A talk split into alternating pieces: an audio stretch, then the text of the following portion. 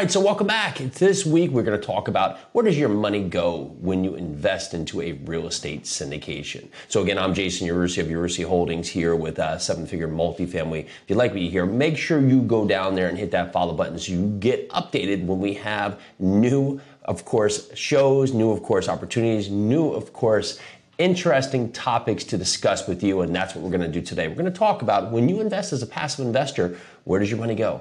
Where does it go when you put that money to work here into a great investment throughout multifamily syndication? Okay, so there's typically four places that your money gets utilized when investing into a multifamily syndication. And again, if you do not know what a syndication is, go back and listen to prior shows, but on the high level, a syndication is a pooling of resources or pooling of funds so the group collectively can buy a larger asset and then benefit from the economies of scale of that property. So where does your money go in a real estate syndication? Typically, those four places start with the down payment.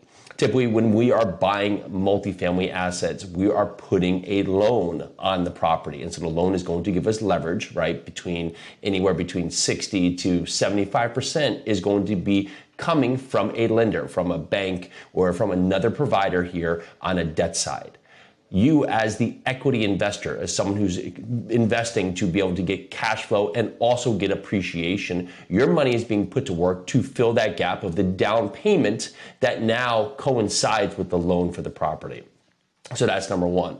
Number two is the capital expenditures or the construction budget. Typically, when we come into these properties, they are underperforming, whether it's on the property side or the management side, typically both. But we are going to do some chosen renovations or required renovations to be able to improve the property, to get it to perform at the level that we expect it to, to generate and maximize returns. So your money will be part of going to the construction budget on the property. So, so far we have the down payment and the construction budget.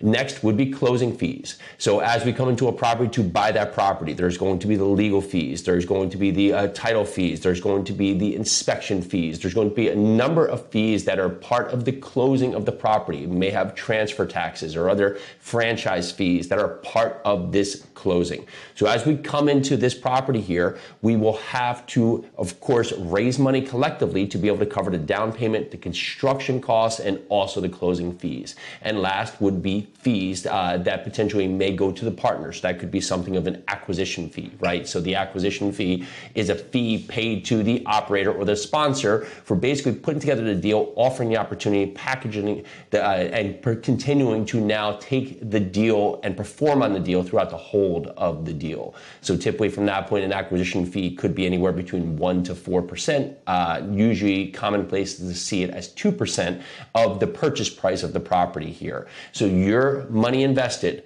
will now go to a total sources of uses.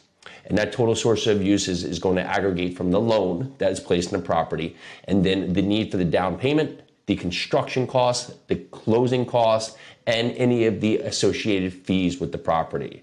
So those are the four places that typically you will see your invested money going. And when you invest that money, accumulating all of those other pieces of the puzzle here, that is where the operator themselves will be able to now take it and run with the property to look to improve that property, to maximize returns and meet expectations of investors. All right, so again, I'm Jason Yarusi of Yarusi Holdings here today talking on Multifamily Live, talking about everything that happens when you put your money to work in a syndication, where that money goes. If you like, make sure you subscribe, make sure you hit that follow button so you get alerted when these come up again and again. And we look forward to following back shortly with our next topic as well. Let's do this.